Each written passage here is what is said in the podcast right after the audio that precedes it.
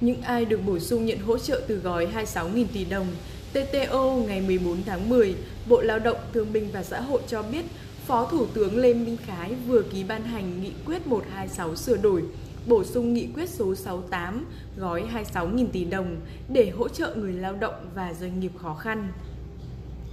Theo nghị quyết 126, hộ kinh doanh có đăng ký kinh doanh và có trong danh bạ của cơ quan thuế, hộ kinh doanh sản xuất, nông, lâm, ngư nghiệp, làm muối và những người bán hàng rong, quà vặt, buôn chuyến, kinh doanh lưu động, kinh doanh thời vụ, làm dịch vụ không phải đăng ký hộ kinh doanh được nhận 3 triệu đồng trên một hộ. Điều kiện là phải dừng hoạt động từ 15 ngày trở lên do yêu cầu của cơ quan nhà nước có thẩm quyền để phòng chống dịch COVID-19 hoặc do có địa điểm kinh doanh trên địa bàn phải thực hiện các biện pháp phòng chống dịch theo chỉ thị 16 từ ngày 1 tháng 5 2021 đến 31 tháng 12 2021. Nghị quyết 126 cũng bổ sung người lao động tạm hoãn hợp đồng lao động, nghỉ việc không hưởng lương từ 15 ngày liên tục trở lên từ ngày 1 tháng 5 2021 đến 31 tháng 12 2021 nhận hỗ trợ một lần duy nhất nếu thuộc các đối tượng bổ sung. Cụ thể, người điều trị COVID-19, cách ly y tế trong các khu vực bị phong tỏa không thể đến địa điểm làm việc do yêu cầu của cơ quan nhà nước có thẩm quyền để phòng chống dịch COVID-19. Người sử dụng lao động tạm dừng hoạt động theo yêu cầu của cơ quan nhà nước có thẩm quyền để phòng chống dịch COVID-19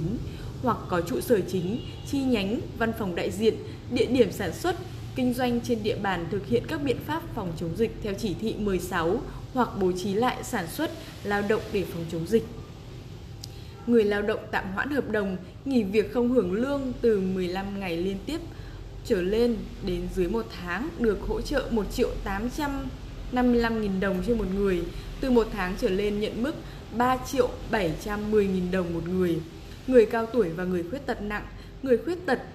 đặc biệt nặng là F0, F1 thì nhận 1 triệu đồng trên một người trong thời gian điều trị cách ly từ ngày 27 tháng 4 đến hết năm nay. Loại bỏ tiêu chí nợ xấu tín dụng.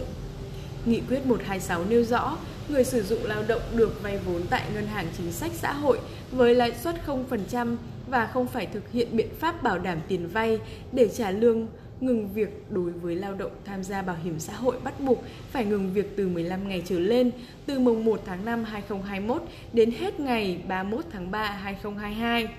Mức cho vay tối đa bằng mức lương tối thiểu vùng đối với số lao động theo thời gian trả lương ngừng việc thực tế tối đa 3 tháng, thời hạn vay vốn dưới 12 tháng.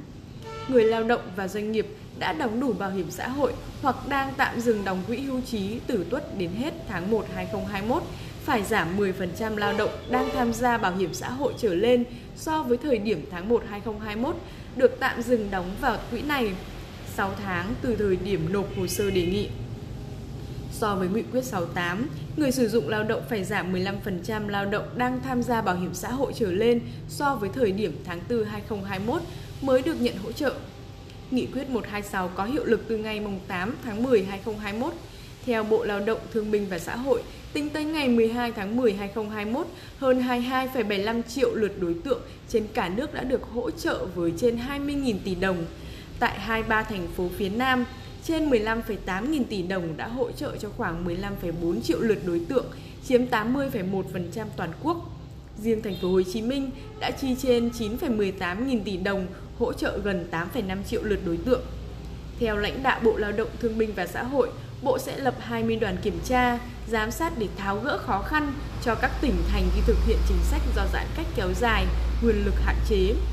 Theo nội dung bài đăng của phóng viên Hà Quân từ báo điện tử tuổi trẻ.vn đăng vào 16 giờ 5 phút ngày 14 tháng 10 2021, xin chân thành cảm ơn phóng viên Hà Quân và báo tuổi trẻ.vn đã cập nhật những thông tin cần thiết và thiết thực với nội dung trên. Cảm ơn các anh chị em khán thính giả đã dành chút thời gian để lắng nghe nội dung của bản tin channel của chúng tôi trên Spotify. Chúc mọi người sức khỏe, an khang và công việc vững vàng, gia đình hạnh phúc. Hẹn gặp lại ở bản tin mới tiếp theo. Thành Kính Thảo mến lời cảm ơn.